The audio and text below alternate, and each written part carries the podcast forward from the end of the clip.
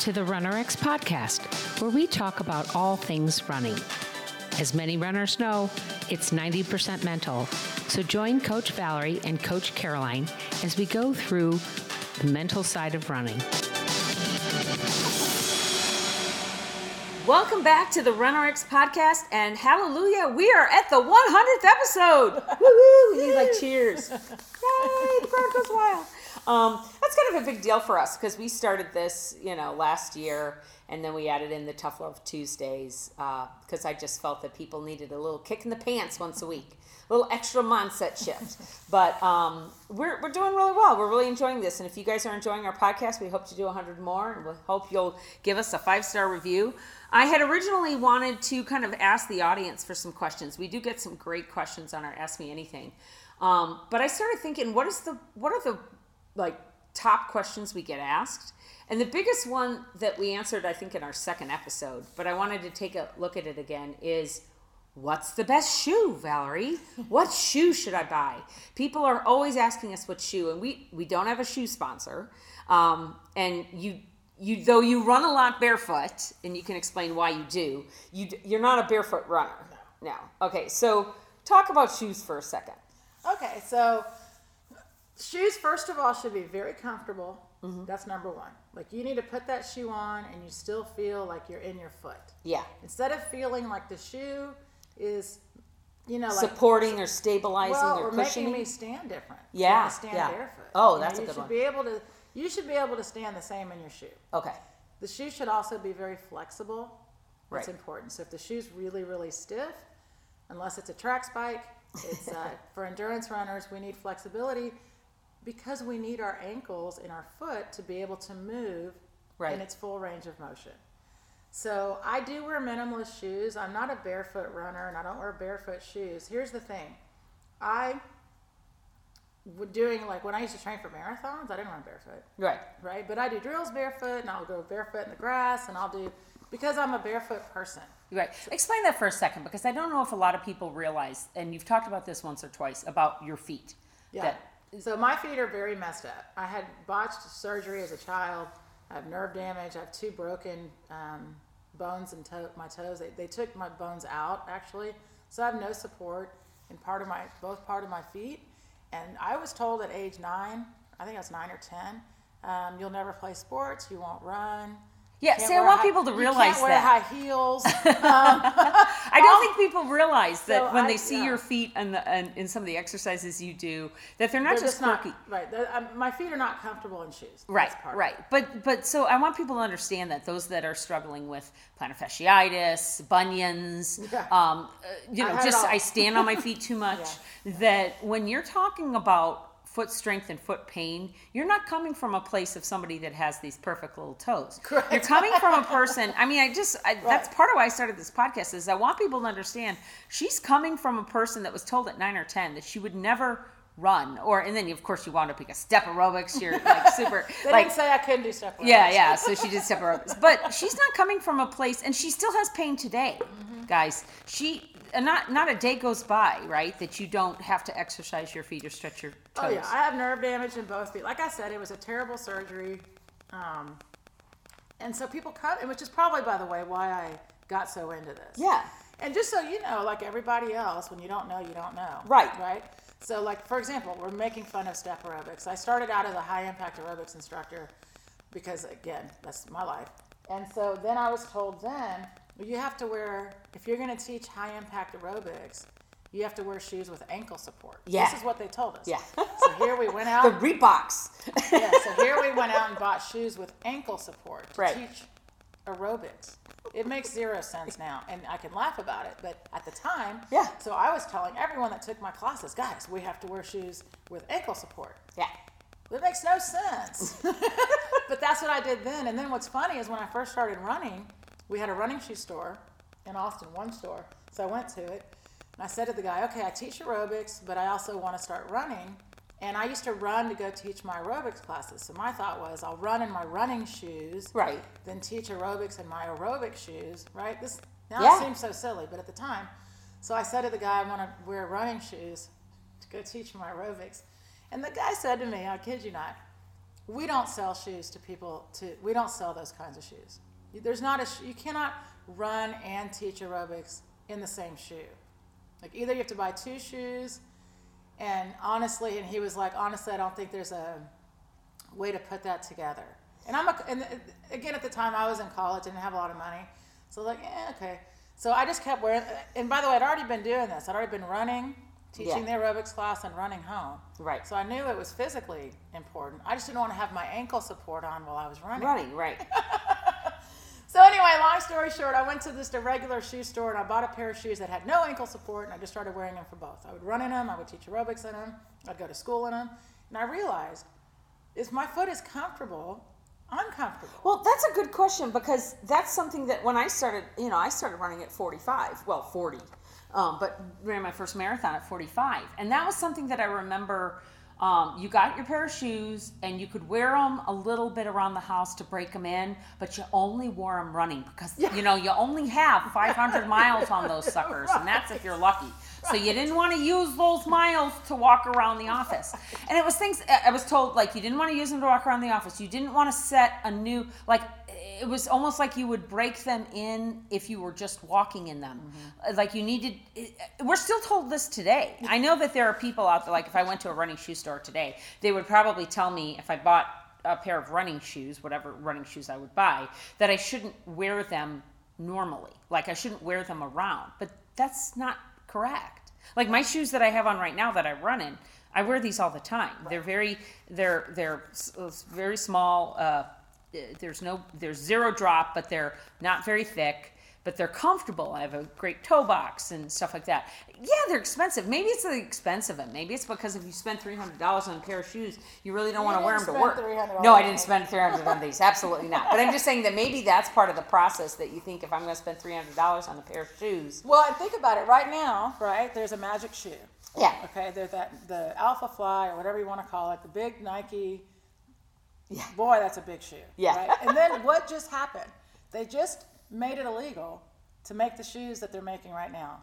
They all now have to comply and bring it back down Okay. because the technology got crazy. So what started to happen is they started adding. It wasn't even just foam. They're adding foam, then they added carbon.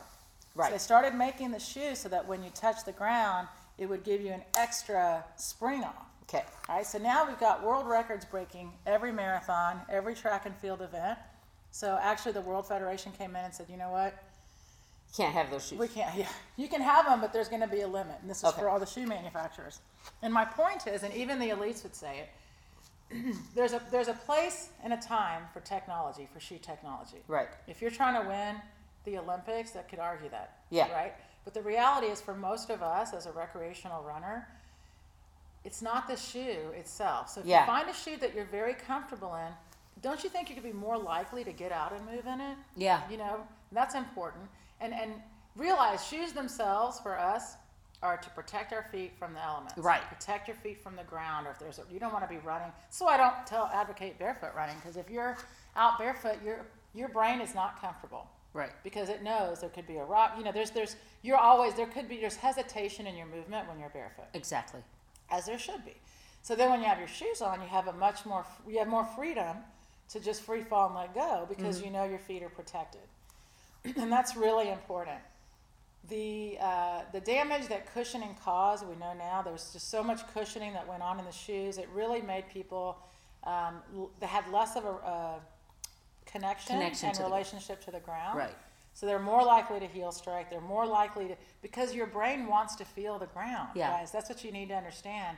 So if it cannot sense where it is, it's trying to find it. Yeah. So actually, they found It looks for the ground. yeah. Basically. So they found in studies that people that were wearing more cushion were actually hitting the ground harder. Okay. Which is then why they put in the carbon plate because they're like, well, if you hit the carbon side, Yeah, then you'll- spring off. well, I mean, I, and I get the logic of it. Nobody's trying to. Nobody's trying to. I don't believe. I don't believe that the shoe manufacturers are out to hurt you. Their their thought was. Of course. Their thought was, well, if if if the impact of the ground is what's causing pain, let's cushion you, right? Sure. And not realizing that they were disconnecting you from from but feeling also the ground. right. But something to keep in mind. This is for everybody. We, you know, again, we're not sponsored by anybody. I also try to tell people, please, please, please, do not just go buy a barefoot shoe. Right. And and if you do buy it, then that's when I would say wear it around. I would say if you want to buy a barefoot shoe, then use that as errands, walking around. Get your feet really comfortable being barefoot or close to. Right. Because if you've been wearing a very thick cushioned shoe, or you've been running like like I said with looking for the ground rather than pulling, maybe you haven't developed enough muscle elasticity. Well, I've seen a lot of people just go right out and buy a barefoot shoe and then they hurt themselves because it's like anything else. If I don't have the understanding of movement, then I'm not going to move correctly in that shoe. What about stability? Um, one of the conversations we had before, and I didn't have it recording at the time, so we're going to talk about it again. Is this idea of oh, you pronate, oh, you Oh, yeah. supinate, oh, you're you're hitting the ground and your ankle is bending. Isn't it supposed to do that in some way? Is it supposed to absorb impact? Well, the idea is like you in the air. This is important. When when you pull when your foot's on the ground, your whole foot's on the ground, right? And then you pull your foot up from the ground. So when the foot is in flight, there it can do whatever it wants. Gravity has a great ability to take the foot, and like I said, the hamstring finishes the pull. Gravity puts the foot back on the ground. In flight, your ankles are relaxed. So in flight, there can be supination, pronation, not on purpose. It's just happening. Right. The faster someone runs, or if you're running downhill, gravity is even a bigger component. And what appears to a lot of people um, as a, even a heel, it'll look like even a reach or a heel strike. But the faster you run, or if you're going downhill, or the, your toes start to prepare the foot for landing. So what a lot of people see as as um, a heel strike or pronate or supinate is actually a natural action of the ankle. Okay. If the foot lands on the ground, pronate or supinated, that's a problem, Okay. and that just means active landing. Right. Right, because how should the foot touch down? The foot will always touch down. Initial contact, ball of foot, then rest, and then rest of the foot. Do people have errors? Sure. Yeah. But to understand that if you literally do nothing with the landing aspect, if you just pull the foot, your lifted foot will land as it should. as it should okay so if i if i do uh, watch myself run or whatever and i see maybe my ankle comes in a little bit or comes out a little bit that's more of a strength of my ankle that's more of just mobility, mobility and mo- it- yeah. right that's not that's not necessarily something that i need my shoe to fix is what i'm trying to say Right, and it's also right, exactly. And, and the challenge too is, and, I, and people got stuck on this for a long time. There was a lot of like, people they're still stuck on foot strike. yeah foot strike and, so ankle stability Until, and until you yeah. let go of foot strike, then the conversation is hard to have because Yeah. all of the shoes, guys, are designed for striking, right and they talk about it, and it just becomes. Like, It becomes wanna- about landing, it becomes about impact. Yeah, I want to see a shoe that says quick pull response. Yeah. well, that may be what Nike was trying to do with the carbon, right? I mean, at least they had the idea. I want Right. to, I want to, I want to spring you in an upward mo- But motion. I, but I do want everyone to know that we get, like I said, we have runners come in with their Hokas. We have runners come in with the, you know, with the big cushion shoes. We don't care. Right. We, we So- want you to, to understand that we're going to help you with your movement. right. We just want to make sure you understand that the shoe itself is for you to feel comfortable to do your running. Okay. Rather than thinking, this is the shoe to get. Right. So find a shoe that you're comfortable in. Find a shoe that you can um, be doing anything in, whether it's walking around for work. It's not going to be sore. It's not going to pinch you. You're not going to get blisters. Right. Right. You, should be able to spread, spread your your toes, toes out Yeah. and wiggle your toes. Okay. Then learn the correct movement, mm-hmm. right? And then we want something that's going to protect us. But if I've been if I've been wearing Hokas for the last five years, and I'm using Hoka as an example, I can also say New Balance. I can say uh, Brook right? You know, but yeah. There's there's so many. If I were I was wearing when I met you, I think I was wearing the Brooks. Uh, not the endurance, the big one. It was. It was not the. Wasn't the sleek, sleek gravity. The cadence was what I ran in, but I spent my days in in an endur- in a very thick endurance shoe. And um, ironically, guys, I met Valerie. We were we were training um, together. We were starting the the our our Run RX together, and um, I would stand and watch her and talk with her, and then I would get in the car and my back would kill me. Right. And I remember one day we were talking about shoes, and we were talking about um, basically that my without she didn't say it about my shoe, but I realized that my shoe was really thick and it was forcing me onto my toes. It was literally keeping my heel up. So as I stood there for an hour, like we do on these podcasts, talking to her about running, I was literally standing on my toes. And so when I took off the shoe and stopped using those shoes and went to this now flat shoe, zero zero drop. It's like it's basically like I'm barely on a piece of of whatever when I when I talk. My back stopped hurting. And it was amazing to me. And that's when I started going, ow. so I want you guys to realize that if you're not if you're if you're wearing the shoes every day, you should be able to see things like that. Like, Right. does it hurt me to stand for 20 minutes at my desk um, in these shoes? Right. You know? Right. And and not that I'm opposed to high heels, but if I'm wearing high heels and then I go out and run and I get plantar fasciitis, don't go back into your high heels. Please stop. you know? or even like throughout the day, work on your, you know, do some Yeah. foot stuff. Like I, um, I bought my husband once a foot roller. Yes. and I, I, he took it to work. And it was so funny because in the beginning, when he first got it, he was like, "Thanks," but he always has plantar fasciitis. He has all kinds of foot issues. So anyway, he starts rolling his foot at work, and then all of a sudden, his coworkers are like, "Hey, what are you doing?" And he's like, "No, my wife, whatever." Yeah. Well, I'm telling you, people started borrowing that roller, and the next thing he knows, it's like never at his desk. You know what I mean? So I said we should get, you know. So I tell people don't understand how how simple it is to really work on the feet, a simple roll or some stretching. But you're right. If you keep your foot, you know, in a high heel and you're you shorten your Achilles all day long, and then you Yeah. like take your shoes off and think I'm gonna go running, and all of a sudden your Achilles are like ah. Yeah. I mean, it is a lot of stress. So just keep in mind now, we're not, again, just like Caroline said, we're never going to tell you don't wear this or don't do that. We want to tell you that if you're doing that, or here's a way to be able to do that and Right. still enjoy your running and still enjoy everything Yeah. you do. So to wrap it up, I just want to throw this out there that I think is so amazing. When you look at history, and I think back to, you know, what is it, early uh, West uh, Eastern civilization, right? They had they, they you take your shoes off when you come into an, uh, a, a, a house in in China, right? You you don't wear shoes in the house.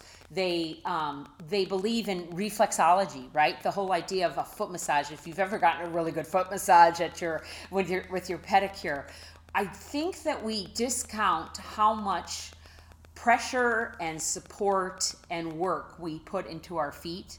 And I think we we believe, oh, if we cushion you, right? If we stabilize you, if we put you in this little box where where you can't move, you're going to be happier. No. Let's let's take us back to evolution and what the shoe what the foot is meant to do. Let the toes spread out. Let yourself um, move those feet if if you're feeling back pain, this is another one I just kind of want to reiterate. If you're feeling back pain, shoulder pain, hip pain, start at your feet. Work those toes, work those feet. Let them um, give them a little bit of rest and relaxation, and and it's not going to be about the shoe. I guarantee it. It's going to be about the foot, and you're going to be a better runner. So thanks for joining us for our hundredth episode. If you want, if you like what you're hearing, leave us a five star review um, so that more people can hear about the RunRx and the mental side of running. Thank you for joining us on the RunRx podcast. If you'd like to know more, join us at www.runrx.fit. And if you have additional questions that you'd like answered on the podcast, email us at support at runrx.fit.